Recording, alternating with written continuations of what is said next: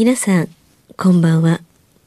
歌う怪談女、日月陽子です。怪奇レスラーならぬ怪談大好きプロレスラー、松山勘十郎です。怪談を集めて47年怪異収集家の木原博勝ですこの番組は、オカルト番組でも、心霊番組でもありません。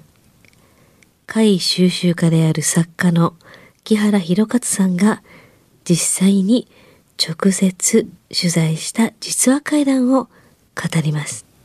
日本で唯一の怪談専門ラジオ番組です木原さんといえばあの今や伝説の実話怪談本、新耳袋シリーズの作者でもおなじみですよね。他にも、うずしお怪談やつくも怪談といったヒットシリーズも出版されてますよね。その木原さんによるこの世のものではない話、もののけの話、不可思議な話といった実話怪談を季節に関係なく毎週聞くことができるなんて、怪談マニアにとっては夢のような話ですよね。夢どころか悪夢よりも素晴らしいことですよ。それでは、あなたが最後まで無事にお聞きできることを祈ってます。怖い水曜日、存分に味わってください。今週も、はい。このラジオ関西が入る神戸情報文化ビルを、はい日夜普通の人とこの世の中なるものから守っていらっしゃるいつもお世話になってます。警備員の馬場さんと小宮さんにも来ていただきました、はいこれから、4週目でございます。警備ルームの前を通るとき、えね、声かけやすい。よみたいな。うん。いやもう馬場さんがねちょっと変わっちゃったんですよ。この3週続けて出たことによってね。え、そうなんですか？実はまあ馬場さんも怪談ラジオはまあもちろん興味あったんですけれどもええ。もともとそのね怪談あまり信じないというかどちらかというと信じない。この世の中のものを信じあまり信じてなかった。あなんかわかる気がしね、ます自分で納得される方でしたもんね。うん。なんか自分で理由つけてね。それがちょっとね変わってきたみたいです先週の放よ送でええ。ね、あららららら。あの木原さんが言った通り、私にもビジョンが来ましたね。お宮さんのおばあさんの。はい、来ましたね。もうちょっと正確に、どういうビジョンが来られました？あの拝んでるところがね、あのあの、扉閉めかけてるときに、そうです。おあの、ふっと振り返ったら、はい。え、また拝んでるの？っていうのを拝んでる姿でしょ？そうそうそう。あ、僕と一緒じゃないですか。それが偶然なんかな、これは。偶然なんですか、それとも本当に来たんですかね？うん。どうなんでしょ。そうこはちょっと知りたいですね。ちょっと木原さんとシンクロして終わますね。った後ね言ってたんですよ、はい。あのあその姿見えたと思った時に、あの僕はちょうどその勢いのままね、いやだってね、うん。そういう姿見えましたもんって。あなた思い浮かべてたでしょ？ずっと、それね頭の中に来てたのでその通りに言うたんですよって言ったら、先生に聞かれて、あの振り返った時でもやってたってはっきり答えたんです、ででハッとしたって。あのね隣で聞いてて僕も同じタイミングであ僕も見えてたっていう、そういう見えました。はこれはすごいことですよ、これ。ね。うん馬場さんも今考えまではね。方が変わってきました。うん。そうですね。あのあるんだってこういうこと。それだけで言うとインスピレーションの一言で片付けられるんですけど、二人同時にそんなもんもらうっていうのってどうなんだろう。ありえないありえない。今までの私だったらありえないですよね。うんそれがあるんですよね。そうですね。不思議です。やっぱり何かあるんですよねきっと、いや来てよかった。よかった。うん。そう言っていただノー。ヒントでここまでのビジョンが2人が同時に受け取ることはまあまあないでしょうね。ないでしょうね。ん。私は人生経験ないです、うはい。ん。初めて。うん。あのーうん。あの、意図的にこんなことができるようにしないように、あの、ちょっと苦労してますみたいなところって。いや、あの、コア水の収録で人生初経験をね、こうやってリアルタイムで共有してるわけですから、まうんだすごいですよ。まだうん小さな力なのでっていうか、僕こんなことを売りにしてる人じゃないんですよ。あそうなんですかいや、本当です。ええうん。あのー能力のある人間の話なんて、あの能力を盾にしてるかのようで嫌だっていう。ああわかるわかる、うん、思います。それはね、あの、相手の話に、に寄り添っているのではなくて、はい。ふんわりとその話に乗って自分の能力自慢してるでしょうと思うと腹が立つ。あそれ腹立つ。確かに腹立つ、私見えるんですよ。とかねそう感じるんですよ。そういうことってバンバン言うよそういううのなが嫌いだから否定してたんですよ、ああなるほど。そうでしょ、はい。うん、僕も嫌いです。はい。うんうん。僕も嫌いなんです。よ、うん。みんな。ですがね。一緒やね。あのーね、そうですよね。だから、あの、出す時と出し方を選ぶあんあ、というような、ええあの、分かってるから言うのではなくて、うん。普通に、あの、な、たくさんの経験則と、あの、考え方と重ね合わせると浮かび上がって出てくるものというのが、実は大半なんですよ。あの、その話と似た話っていうのをたくさん積み重ねていくと、おおむねこんな共通点があるけれども、こうじゃないですかみたいな話をが、あの、できるようでなければ、収集というたくさん集めてる意味がない。おですよね、はい。で集まってるからこそ言えるというところだったりするけど答えではないかもわからないけど皆さん近しいことをおっしゃるみたいな、うん、いわゆるあの階段という上に登ったり降りたりするものに対して人はどう向き合ってるのかっていう出会いって、そんなにびっくりするほどバリエーションがあるわけでははいあのないんうんですよ。はいいつも階段やねんけど、ドアバーンと開けたらそこが坂になってた。ないない、そんなこと。うん。うん。いつも15段あるんですけど、その時に限って3段になってました。ないない、そんなこと。うん。あのー、ね、あの、大概、あの、いくつかの、あの、形に分かれていくという話だったりするので、うん。あの、人間がか階段を使って登っていくんですから、そんなにびっくりするほどのバリエーションがあるわけないんですよ。はいはいはいうんやっぱりね。ねうんただうん、あの、全部同じかっていうと違うところに、あのー面白さがあると思ってたりするんですがね。はいうん。でもそれを、あの、人に分かりやすく話すためには、僕はやっぱり経験則が必要だと思うんですよ。なんせ一歩間違えると、お前見てんのか？見てきたんか？って言われる立場ですから、はい。はい。はい。うん、それを、いや、そうではなくて、これまでのたくさんの経験から言うと、不思議なことにここが一致するんです、みたいな話をすると、その話って眉唾じゃないのかなと思えるケースをすぐに察知して、ところで本当の話聞かせてくださいっていう話に、スッと入れるわけですよ。はい。あのーガーダマンされてるお二人ですから、はい。あのーわかりやすい例えで言うとね、学校にまつわる階段ってあるでしょ？あります。ははい。い。で僕、新耳袋の中でね、はい。学校にまつわる章って一話も書いてないんですよ。あそうですね。学校の階段はあるんですよ。はいはいはい。学校で出会った階段はあるんですけど、はい。ひ一章として学校をまとめた話ってないんです。あそうなんです今、あの、学校の階段って当たり前のようにあるのに、あるんですね。線はかかって、うん。戦争にまつわる話があっても、うん。植物にまつわる話はあっても、うん。ね、なぜかね、定番中の定番の学校にまつわる階段がないんですよ。んなぜですか？思いますよね。ガードマンさんがあのいいらっしゃるので、あのー言いやすいんですけどね、はい。1話だと何でもないんです。あ、それ面白い階段ですね、体験談ですねっていうふうに言えるんですよ。うん。2話も3話も4話も溜まってくると、包括的にって怪しいぞと思い始めるんです。うん。なぜかというとね、はい。どうして授業が終わって掃除が終わった後鍵閉めるのに、はい。学校の階段に限っては思い出して取りに行った時の教室って鍵が開いてるの。ああ確かにね。確かに。はい忘れ物取りに行ったらガラッと開けられるんですよ。それはおかしいわね。うん、言い方をもうちょっと変えましょう、うん。いきなり教室に入れることができるというよりも、職員室を通過しないんですよ。あそうや。そそう言われれば。うん、通過しいないというか、鍵を取るために職員室に行くんですよ。そうですね。絶うん対に。絶対に。鍵の保管は職員室、職員室の壁にかけて、はい。お掃除終わったかって、終わりました、い。なんだ帰っていいよ。おごご苦労さんって話になるわけじゃないですか。はい。うん、なぜ教室に入るのが、あのいわゆるあの校門は別にして、うん。正面玄関だからどこでも構いません、うん。入っていって、うん。教室に直に行ったらガラッと開くのか、あの職員室に通過して鍵をもらって入っていくという作法をというか当たり前のルートを通らないのか、うん。二つとも同じ理由を指してます。はい。先生に見つかっ会わざるを得ないからです。はい。つまり先生に会うとこんな時間に教室に行くんやないでか、はいあ忘れ物か。じゃあ先生もついていこうか。っていう紛れにならないからです。はいでもう一つこの延長上であります。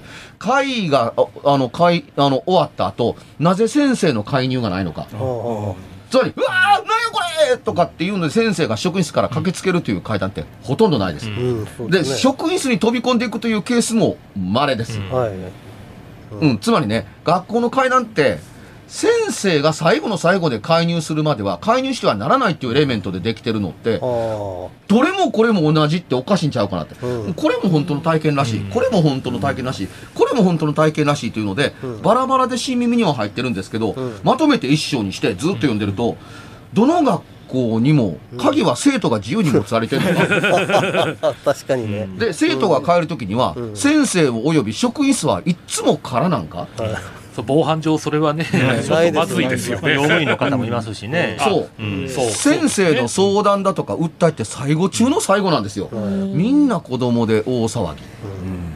おかしいでしょ。そんなわけない。うん、つまり、あの、子供の学校の階段にはね、警備的に関わるメカニックがないんですよ。困ったな。それほんまですね。ねほんまやったらねこれは問題ですよいや何も困りません、ベースが作り話である可能性が高いというだけですよ。ね。そういうことですね。はい。うん、つまり本当の核はあったんだけれども、学校に限って、あのー省略したりない方が都合がええものでないと、うまく話が進まない、うん、あの慌てて教室に行った方が慌ててあの職員室に飛び込んで鍵を持って階段登って教室まで行きましたって言ったら慌ててる割には長いんですよ。う。うん。んじゃあ切っていいのかって言ったら切ったら実は階段の成立が僕はないと思うんです、うん。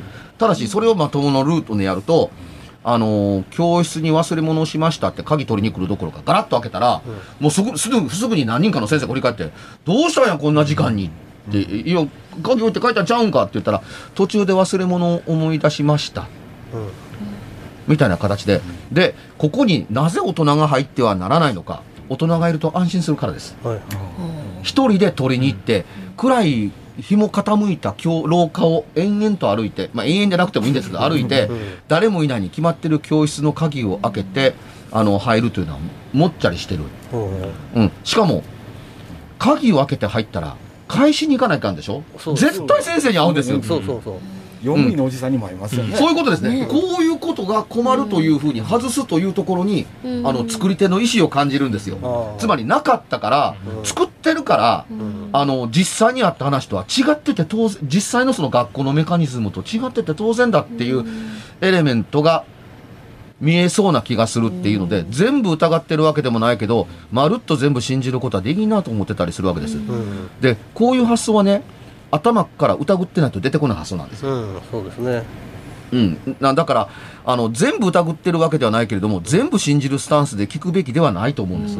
だって、この世のことじゃないって自分で言ってんねんから、この世との整合性ぐらいは取ってくれよ、みたいな。うん。ね、会議はその一点だけでいいのであって、いや会議はうんおかしいけど、会議以前に、鍵もなく教室に入れる方がおかしいやろそうそうそう。おっていうのは、鍵もなく教室に入る方が会議ですよ。うん。うん。そうそう。その通こり。のビルのね各部屋もそうですね鍵ないと。入られへん。し、うん。テナントさんにしてもそうですすごくわねかりやすいですこれ真夜中に、あのー懐中電灯持って映画みたいにね、あのーフロアを警備したりすることってやるんですか？ありますよ。あるんだ、はい。トイレ覗いたりします？します。トイレって、えーねなんか照らしてみたらすっげえ奥行きがあったっていうことないですか？いや、僕は経験ないんですけども、米吉さんが知ってる話で、あの前以前アイドルのそうです。そうです。はい。いたずらジョーカーの女の子たち。よですよね。あのう覚えてんの俺。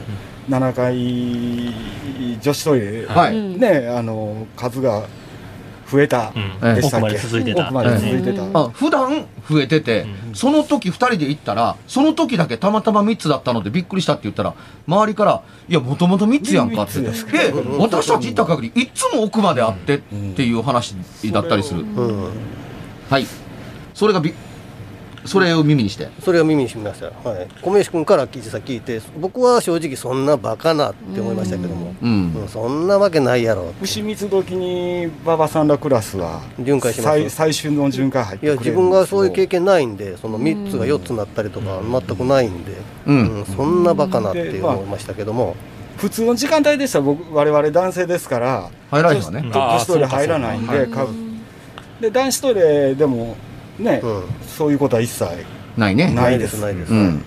だからねあのーこの世ならこの世ならざる者の体験なんて一歩間違うと普段知ってる人にとってみたらあるかそんなもんも なります一生に伏せられて終わるっていうとこやから話す方も話しづらい。今日は一緒に伏さないですからね、また米吉さんの別の話を。あの先週ちょっとちらっとね終わり際に言ってたのがね いろいろあるみたいなんで。あれだおでもおこれは父様から。もう本当に普通の話になるんですけども、普通ってなんすか？まあ、あありふれた話みたいな感じになるんですけども、はい。まあ、父親もすでに亡くなってるんですけども、はい。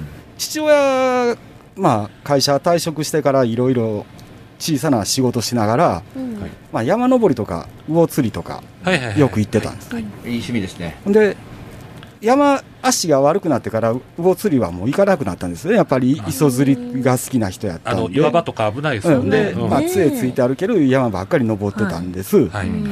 であ親父がね普通親父うちの親父ってもう頭固い人でうん。そういうお化けの話とかねうん。あの未確認生物の話とか、そんなん一切信じないうん。人やったんです。未確認生物はいかがなものか。私も。でまあえーあれ親父から親父がその聞いた話なんですけど、はい。親父山歩きしてた時はい。場所はね北区の愛名の方やと思うんですよ。よく親父愛名の山の方行ってました、で季節の山菜を取ってきたりねうん。なんかしてうん。帰ってきてたんです。その帰ってきた時に親父が「今日な山登り寄ったらなうん目の前に和服姿の女の人が立っとったんや」って言うんですよ。いいね。で和服姿の女の人そんなんおるわけないやん。いや和服姿の女の人やね。でじそれあのなんて言うんです？いきなり目の前に立って、うん。じーっとわしの方を見とんやって言うんですよ、でまあ親父田舎宮崎で、まあ田舎も山育ちの人やからそんなこんなとこで歩くような格好した女の人じゃないし、でやっぱり髪型があのどうです？昔の日本髪？うん言い上げてるわけですね。ね。そうですそうです。そういう頭をしてた。うん。で親父の方をじーっと見てニタニコッと笑ったって言うんですよね、はい。で親父はその笑い顔を見てなんか気持ち悪いなあいうことで、うん。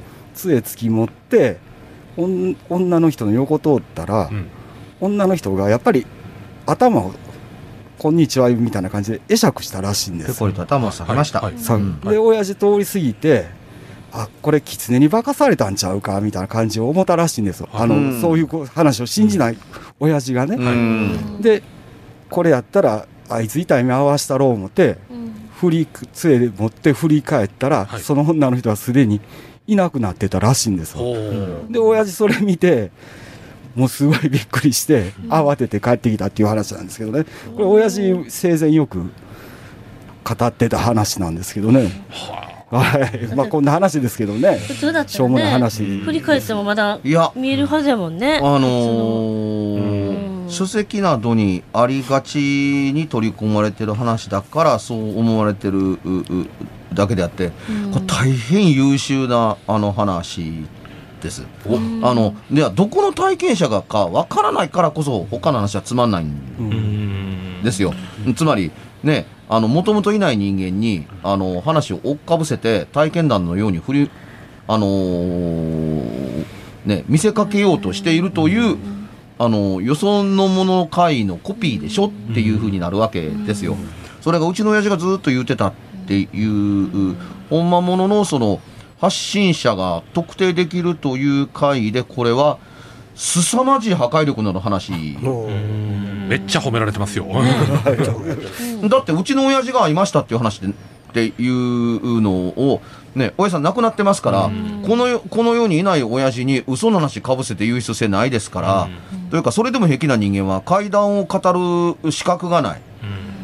あのーお死んだ人間がもう証言できひんからといってあの作り話の材料に仕立て上げられるというのを肉親でやっちゃうなんてそんなもんね、あのー語る資格なんかないですよ。そうですね。うん、それを人に信じさせて他の話は本物だという気かっていうところがあるぐらい、あのーのだったりするんですけど、あのー亡くなる前のあの生前の親父が何度もそれを口にしていたっていうに。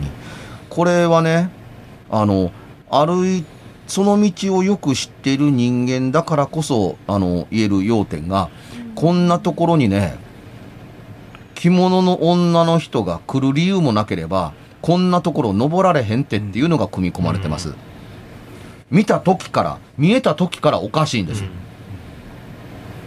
うん、しかし登りに来たのだから自分の方が引き返すのは嫌なんですよわかりやすく言うと俺はいつもこの道を使っている人間なのだから、どくんだったらお前がどけです、でこれに背中を向けて帰りたくはないんでそんなことをするためにわざわざここに来てるわけではないんですよ、いつもの通り通らせてくれを親父さんやってるんですよ、ただし見た瞬間から疑ってます、誰じゃなくて、もともと知らん、だから誰とっても誰ですから、あの、知ってる人間じゃないいに決まってますから、誰から始まって、女、着物、この山道に、曲げまで言ってねこそうこんなところへ時代錯誤のね、あのー頭言ってまで。だって着物着て女の人が頭言い上げてたらそれは人に見せるための行為に他なりません、人に見られても構わないという入れ立ちに他なりません、うん、たまたま通る人間のためにそん。な格好もしなければそこにも立ちゃせん。でしょう、芸者がおるような場所でもないですしね、そら。山の中ですよね、まうん。ましてやね。草履でね、着物で登れないですし、ね。その通りやね、しかもほとん。どねあの体の最初の見見始めた頃ってね気に半分隠れてたと思いますその女の人、そのバーンと草の中に立ってるん。じゃなくって、うん。気が立ってて、あの歩いて角度が変わってくるからだんだん見えてきたら、え木の向こうに女の人がいるからだんだん木が見えなくな木が見えなくというか木はどうでもええわけですから、木はいつも立ってるんで、女の人のだけに、あのー目線が行くようになったので、観察がそこばかりに集中するということに、あのーなってたと思うんです。でこれがね得難い体験だなと思ったりするのは、女の人のすぐよすぐそばの横を通ってます。ほぼね女の人とのとあの体があのくっつかんばかりの近くをお父さん通過してるんですよ。なぜそんなこと言えるかというとね道から離れてたらもっとおかしいことに気がついてるからです。なんやろいやいや和服で道から離れたところ女の人行きません。うんあの草木の中に入るとね着物って傷むんですよ、その木のと、草と擦れ合ったりだとか、汚れることもそうですけども、あの踏みしめた草のねなんかこうなんか青い汁がつくみたいなものか何かだったりするので、そもそもあの和服はまたげるものではないので、ちょっとつまずくとこけるんです。よ。したがって山道のすぐ横の草のところにしか立てないと思った方がいいです。あの、ちょっと山道って、あの、横の草が生えてるところよりも、ちょっとくぼんでへこんで道になってるでしょ？はいはいだから、片足をちょっと乗せて、よいしょっていうふうに両足揃えて上がって、こっちを向いているっていうような体だと思うんです。うん、つまり、あのー履物までは見えてなかったかもわからないですけども、履物と道の端っことは30センチと空いてないっていう距離に立ってたと思うんですっていうところをお父さんが通ってますから、当然女性との距離は最大30センチ以内ですれ違ってるはずなんですよ。道の通りにお父さん歩いてますからっていうとこだから、あの、近づきながらも横目でじろじろと女の人をずっと見てたと思います。見てないのは顔だけ。あの、目顔と罰が悪いんで。うん、目顔と、あの、何か？みたいなこと言われると、あいえ、いえ、別に、みたいな。うん、絶対言われますから。うん。そうでなかったら自分から声かけた方が早いんですよ。うんお嬢さん、こんなところで何をされてるんですか？っていうふうに。まあ、どうされたんですかとかねそう。で、それを言わなかったのはね、おかしいと思ってるからです。あの、声をかけさせられ、かけるように、いそういてる気がするから、声をかけてはなんないという昔の人としてのね、原則を持ってるんです。俺の方から見えてるとか。向、こうもちょっとん。笑ってたんですよね、お父さんの方見てね。うん。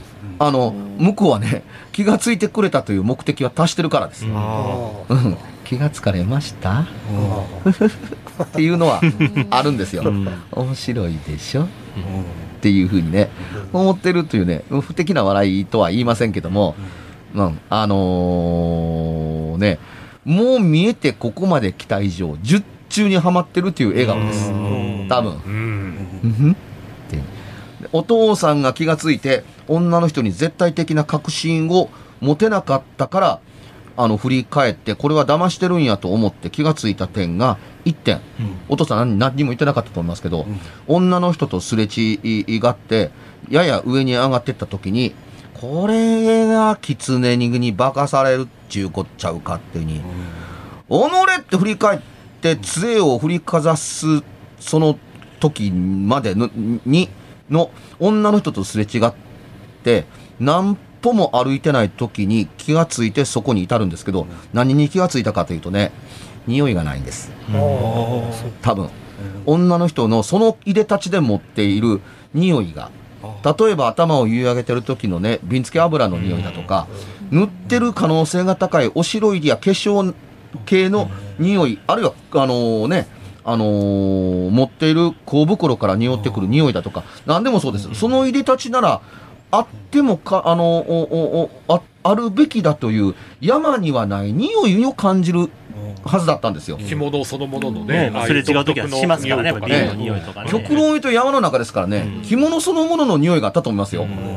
あの、いわゆる、タンスからに上がってくる匂いといえばいいですか。小脳の匂いとかね、小の匂いがあってもおかしくないでしょう。うん。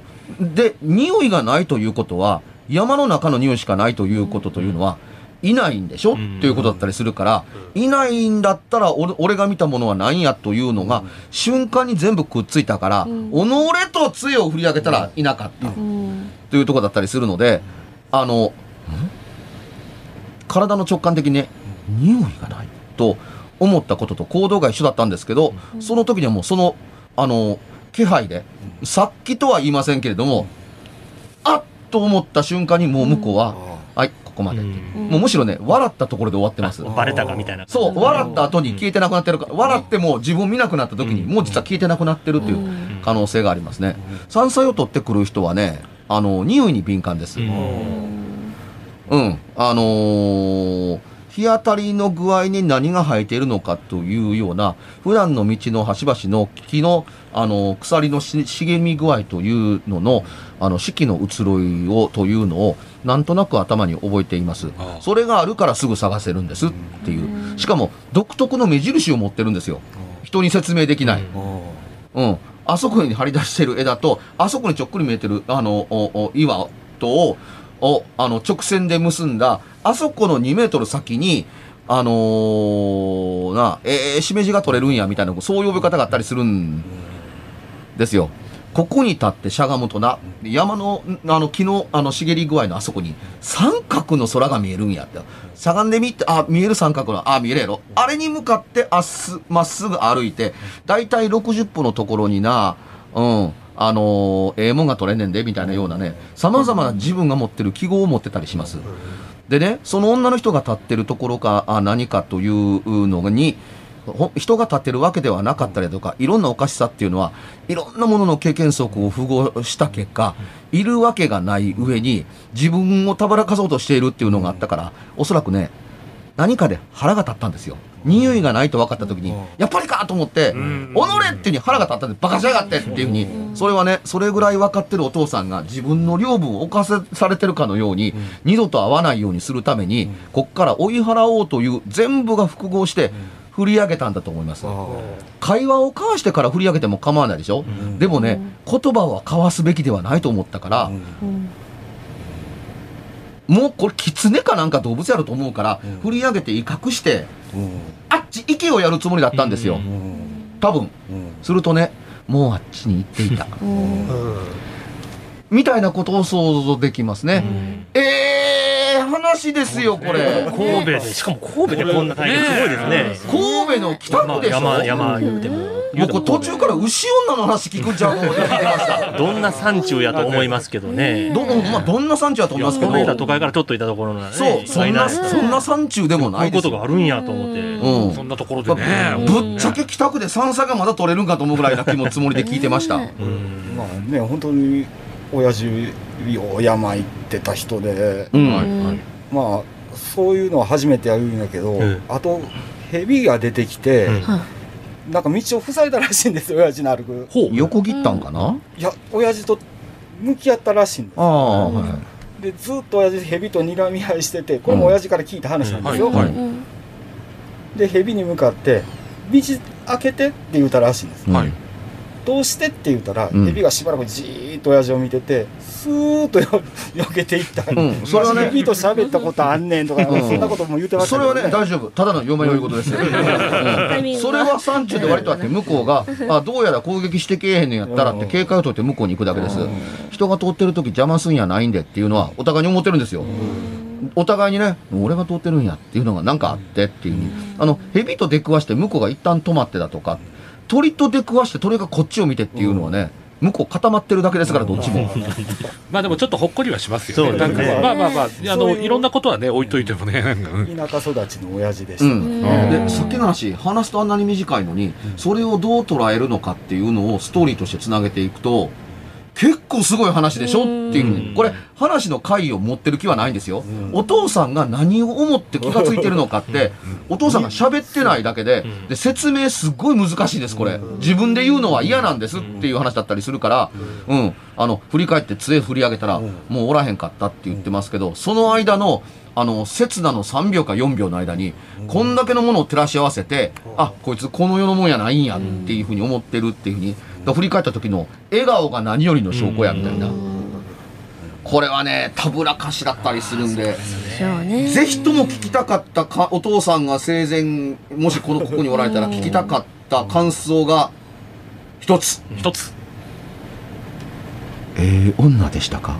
ああここで来たかったね。どんな女性やったか。確かにね。多分ね。うんあのおかしいと思った最大の理由はそりゃね髪の毛言ってるのもおかしい、着物だってもっとおかしいよ、こんな時間にこんなところで女っていうのもおかしいですけども、多分これこの女性若いです。1で2あの抜けるような白かったという可能性があります。3美人だった、うん、その女が自分に気があるわけでもないのににっこり笑った。だから決定打になったと。思う、美人やったと思うんですよ、うん、そのねいや綺麗な女の人やったなという思いおあの遠くの思いを馳せるような遠い目をして綺麗な女の人やったなって言われたらこれは誠にもっといい話に,、になってたけれどもそれはね他の人には言えるんですけど息子には言いにくい、恥ずかしいですよね。ああ、やっぱりそういうのね。あの息子からしてもねあんまり聞きたくないですね。ちょっとねちょっと気まずいですよね。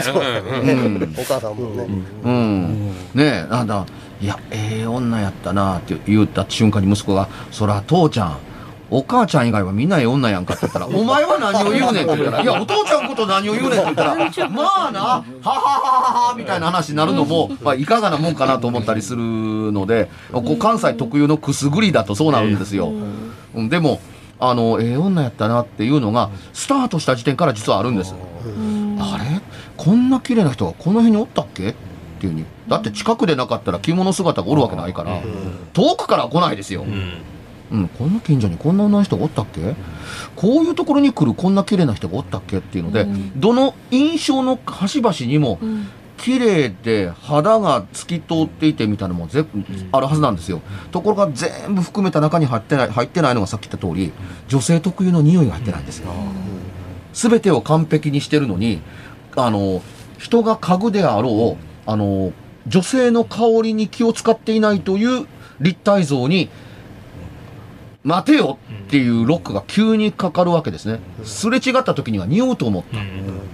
ふっと鼻をつくというあこの匂いはっていう瓶付け油の匂いがしたはずだっていうような匂いが全然なかったのは昔の人にとっては相当おかしいことですお父さんの年齢からしたら余計にですもんねやっぱり。そうですね。昭和14年生まれやから、うんいやそれはもうね頭結い上げて大いちょうをつけてるのに椿椿油の匂いが全然せえへん関取とおてるみたいなもんですよ、うん。そんなバカなわけやない、うん、で、あのーその頃ののおお生まれになったお父さんやったらね女性の匂いは死ぬほど知ってます、こういうこういう匂いをあのいわゆるあのよそ行きみたいな時にはつけてるはずや、匂いはずやっていうのをご存知なはずです、それがなかったから、山の匂いしかないっていうことだけでもいいです、女性の匂いが全くなくて、山の匂いだけしかないっていうのって、じゃあいないじゃん、でもここにいるじゃんっていうビジョンと匂いが合わないっていう、全部のものがね瞬間的に合致しておかしいと思うのに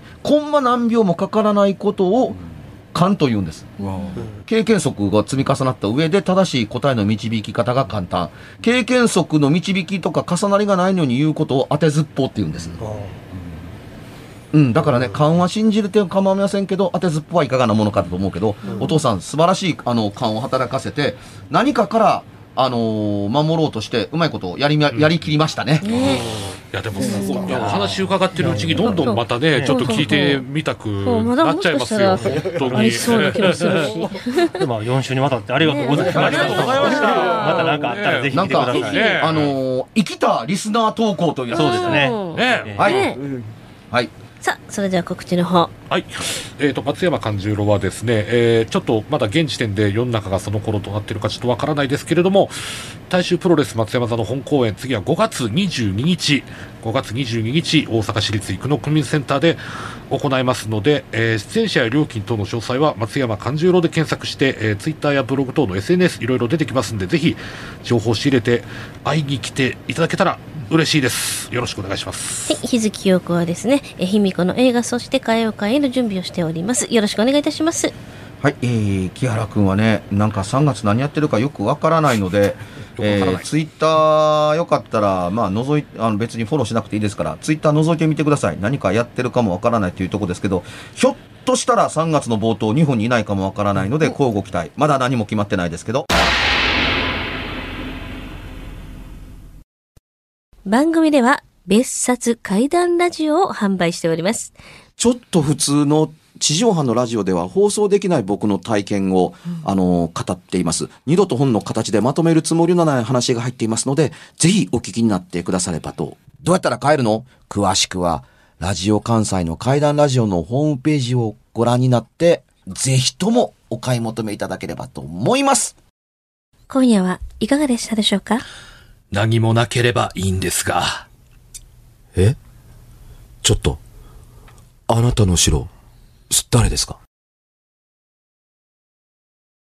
番組ではお便りや感想のほか、あなたが体験した怖い話や、あなたが聞いた身近な人の不思議な体験、また、怖い写真や、曰く因縁のあるものなどもお待ちしています。メールの宛先は、階段アットマーク jocr.jp k-a-i-d-a-n アットマーク jocr.jp ファックスは078-361-0005 078-361-0005おはがきは郵便番号650-8580ラジオ関西階段ラジオ怖い水曜日まで。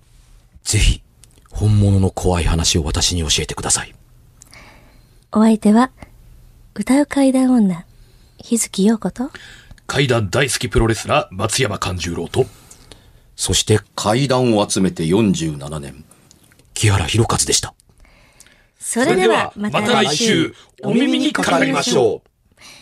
この一週間、あなたが無事でありますように。